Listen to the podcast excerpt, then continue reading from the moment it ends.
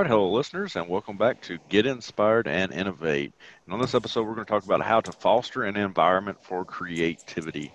So, um, you know, I was looking at some research the other day uh, by XQ, and creativity is one of the highest levels on the skills that students are going to need in their future jobs. Uh, so, the question I've got for our audience out there, and I'd love to hear back from you guys, is how are you fostering creativity uh, at your schools and in the classroom? So, so Stephanie, how are you seeing this done in your school district? The first thing I think we have to do is allow teachers to be creative and allow them that time in their classroom. Because if we don't give them the time, then it's going to get sucked by other activities. Um, where if you really push it, you know, like the makerspace movement and um, in the classroom we have like a 5c station where one of those is fo- focused on creativity collaboration communication you know critical thinking and those type of skills that businesses are really looking for. But i mean i was really impressed when i went to sydney for the innovator um, academy because the guest that we're actually going to have on today he allowed his students to be really creative and he allowed them to partner with a company to actually make their creativity come true. And that's where I was lacking. I still am lacking. I need to, you know, kind of do better with that. But allowing students to be creative and then partnering with the community or partnering with a company that can actually allow their designs to come to life rather than just a little um, paper template or, you know, made with cardboard. Like actually plastic and metal and all of that kind of stuff where it can actually come to life and actually be used in a classroom. Yeah, you know, and now with 3D printers and things like that, we can almost prototype anything now. Uh, and I, I can go and tell you that a lot of these students are a whole lot more creative than I am. And, and you know, there's there's even uh, in the United States here, there's a lot of a lot of people talking about does does schools kill creativity? Um, and what what would what could students really make if we unleash them to go out and make things? So a few things that, that i've seen uh, again the 3d printing we have we have a lot of stem labs and things uh, in our district here. Uh, we have a lot of 3d printers where they're making things designing things um, and they're really starting to incorporate that into to the maths and the sciences now also uh, so starting to see a lot of that. We've also got uh, Odyssey of the Mind teams here. So I don't know if y'all have heard of Odyssey of the Mind, but it's really about creativity, problem solving. They give students problems to solve, and then they have to come up with a plan to solve that problem, and then build everything and work it all out on stage in front of people. So, uh, you know, a lot of different things that we see going on with creativity here. You know, giving students real world problems and letting them, you know, make an attempt to solve those. All right, so it is my pleasure to bring on one of my buddies and pals, brothers from Sydney, Australia. Uh, Mel was uh, one of those guys that y'all have heard the stories about when we were in Philadelphia together on the car ride, going all around Philadelphia with crazy Kyle's driving. Uh, it wasn't the navigator's fault. We know it was Kyle.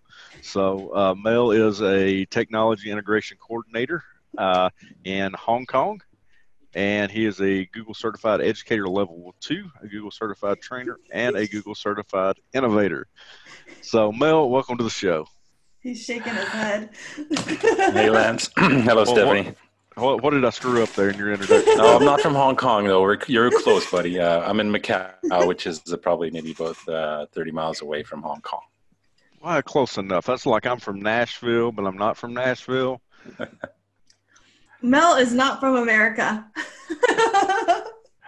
no. He lives somewhere over the seas. over the seas. You're, you're originally from Canada, correct? Yeah, I'm uh, originally from Canada. I've been, uh, been overseas now for about uh, 11 years. Wow. And I have to say, uh, we're, we're Facebook friends also, which makes us like family. Uh, but you're like that that uh, older brother that I'm jealous of because you get to go see the whole world. And I love kind of living through you but I also kind of despise getting to see everything you get to do, and you know, just kind of want to be like you. Oh well, that's uh, that's a very kind compliment, uh, Lance. Uh, yeah, we are very fortunate uh, to be living in Asia. Um, uh, travel in Asia is quite inexpensive, so we are lucky to travel uh, fairly regularly around the region and see some really cool and interesting things. And uh, but now, yeah, we're trying to travel a little bit further before uh, uh, before we get too old and we can't travel anymore. Yeah, and, and I'm going to come visit you eventually uh, in Asia, and, and I want some moose shoe when we get there. You got I it. Some, I want some real stuff this time. Yeah, no worries. Yeah. So, uh, so talk to us a little bit about your your innovator project and, and how you're fostering the environment so that students can be creative uh, in your classroom. All right, so the innovator project um, kind of started with a problem uh, that one of my teachers had. Um, yeah, he's a design and uh, architecture teacher at our school, uh, wonderful guy, and uh, he was just looking for ways to, uh, you know, like you say, uh, maybe take that learning a little bit further, extend it outside of the classroom, and try to uh, hook up with some people in the community. And so that's when he hit a roadblock, and he just was like, you know, who can I, who can I contact? Who can I reach out to? And, uh, and I thought that's a great question, and I, and I didn't have an answer for him, but I thought, you know, wouldn't it be great if there was a way where you could, as a teacher, access some kind of, um, you know, directory and uh, contact people or find people uh, with certain skills and abilities and interests and, and maybe connect with them and try to get them involved with teaching and learning in your classroom. I think that's where we fail the most is connecting with others because it can get difficult. And I think people are afraid of the no. But I think we have to just reach out and it could be a no, but it could also be a yes. I mean, the worst they're going to tell you is no. Yeah.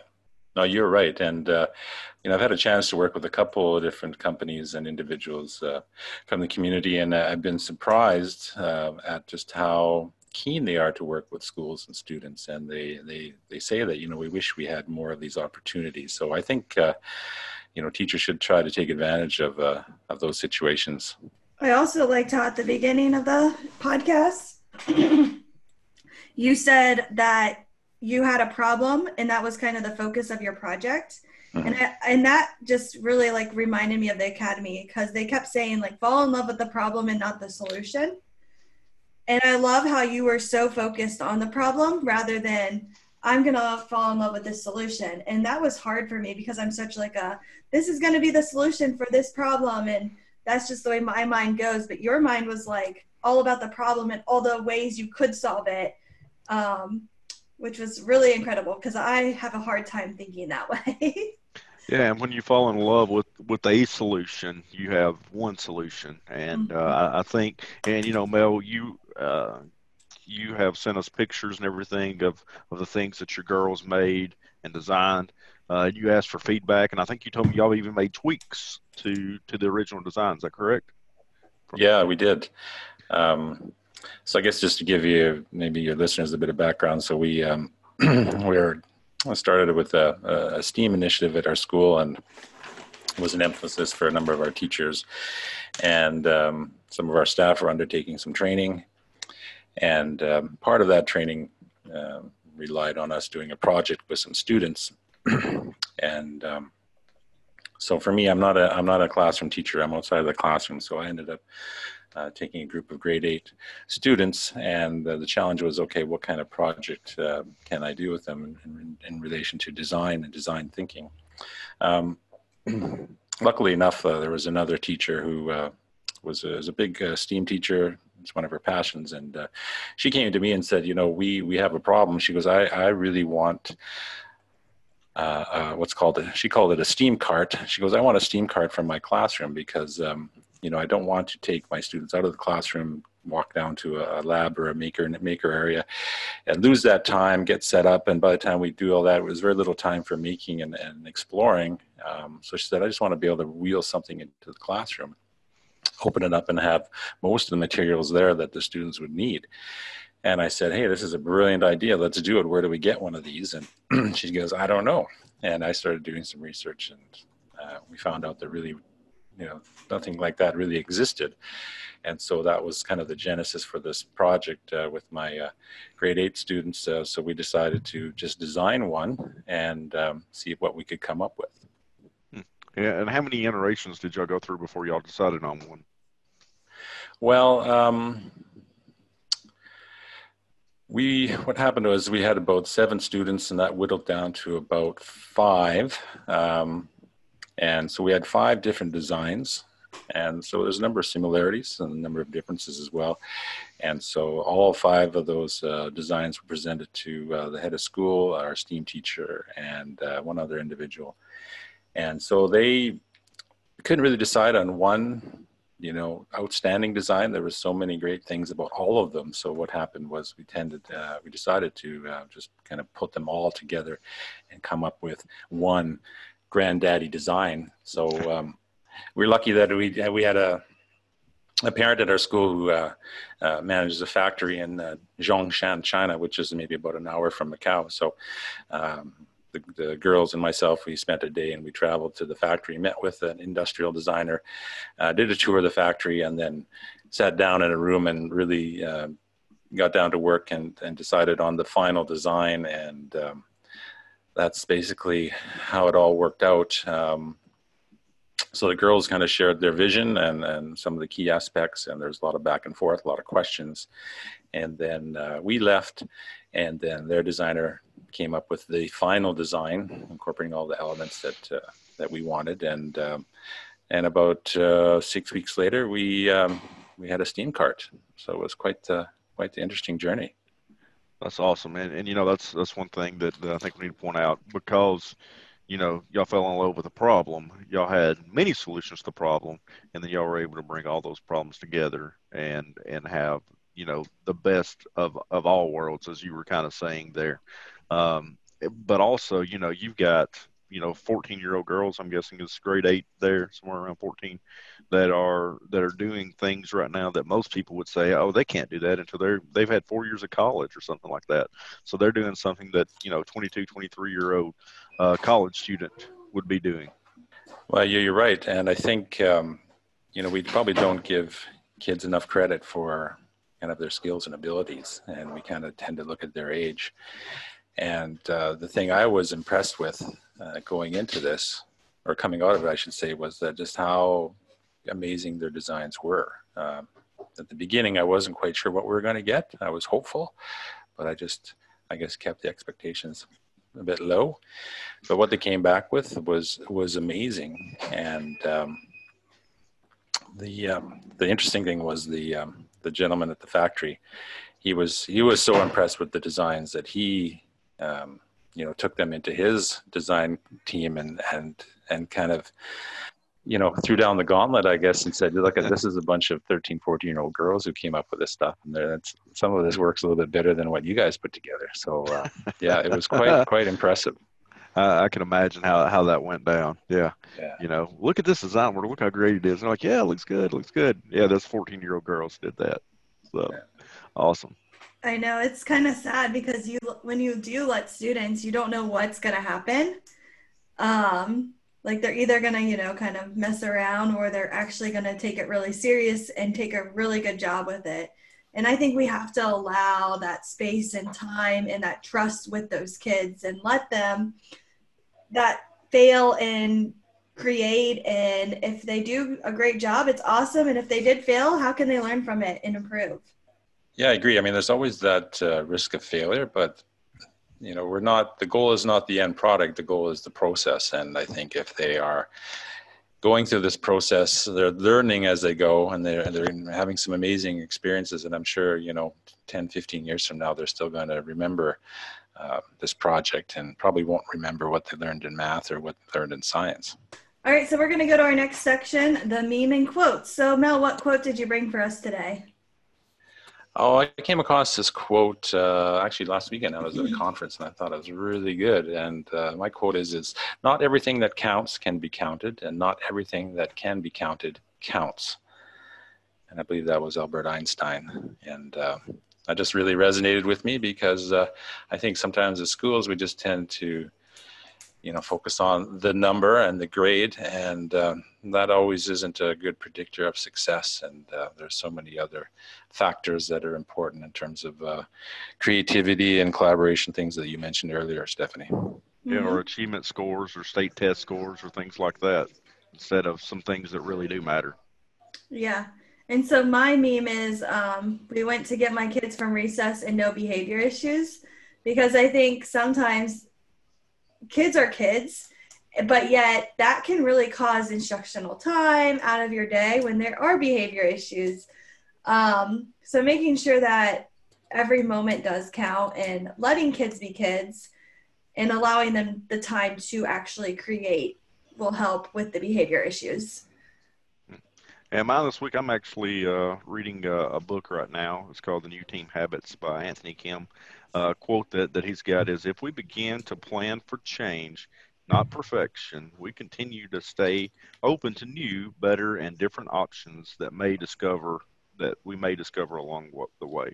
So I, I think we tend to be type A a little bit too much, not to point any fingers, Stephanie, uh, but and not plan for change. But we need to be planning for change because it's continuously going to change, and we might find some new things that are out there if we do. All right, and so we're to go to our final section, something that we learned this week that could be innovating for tomorrow that you could use in your classroom. So, Mel, what do you have to share with us? Well, I've been doing a lot of digging around with Google Earth. So I've just been uh, looking at some different resources that I could uh, share with my teachers here. And um, you know, there's just so many resources in Google Earth. It's just more than, you know, looking down from the sky, so to speak, and looking down at the landscape and the buildings and such. Um, there's a lot of great geo tools. There's inspirational stories and even lesson plans and product information. So as a, as a teacher, there's just tons of resources in Google Earth worth checking out. Um, so this tells me when we go to ISTE this year, you are going to be the navigator since you have became an expert with Google Earth. uh, we'll see about that. it was um, Kyle's fault. yeah, Kyle. Kyle's not allowed to drive. Mel has to drive. Actually, Paige will probably be driving since she's the one that lives in California. That could be scary. Um, so mine is um, teacherled.com, and it has interactive math um, tips for students so they can go on and there's different things so they can um, play. Sometimes I think it's good for students to play with the actual objects, but this allows them to also um, do it online if they're not available or you don't have them ready. And Lance, what's yours? All right, so as I told you, I was reading a book. So I've got the the, the books on here. Uh, the New School Rules is one of those books, and the other one is the New Team Habits, and it talks about really how to structure teams and how to quit wasting time in your meetings so that you can be more productive. Uh, and it's really helped me a lot. So one of the things we did the other day in a meeting was I had to list all of my job roles and all the things that I did on a daily basis, and then other people had to come behind and list things that I'd left off that that they you know that I have to do, and I had to go and do the same for each one of those. But by the end, we actually got to see you know what does everybody do, and who do we go to if we need help with X Y Z. That's interesting. I don't know if they talk about in the book, but like being present during a meeting. So not like Googling something or checking email, like actually being present. That's something like I'm trying to work on. I'm assuming it's probably in the book. I don't know though. Um, but that is a skill that people do really need. All right. Thank you so much for listening to Get Inspired and Innovate. Mel, how can people connect with you? Yeah, best way is on Twitter. Uh, it's at Varga underscore Mel. So make sure you reach out to Mel. And if you need um, the show notes, make sure you subscribe and you will get a weekly email sent to you in your um, email with the different show notes from every single week. Um, we hope you enjoyed this um, podcast this week and that you will use the topic of creating and allow your students that time sometime in the near future. Thank you for listening.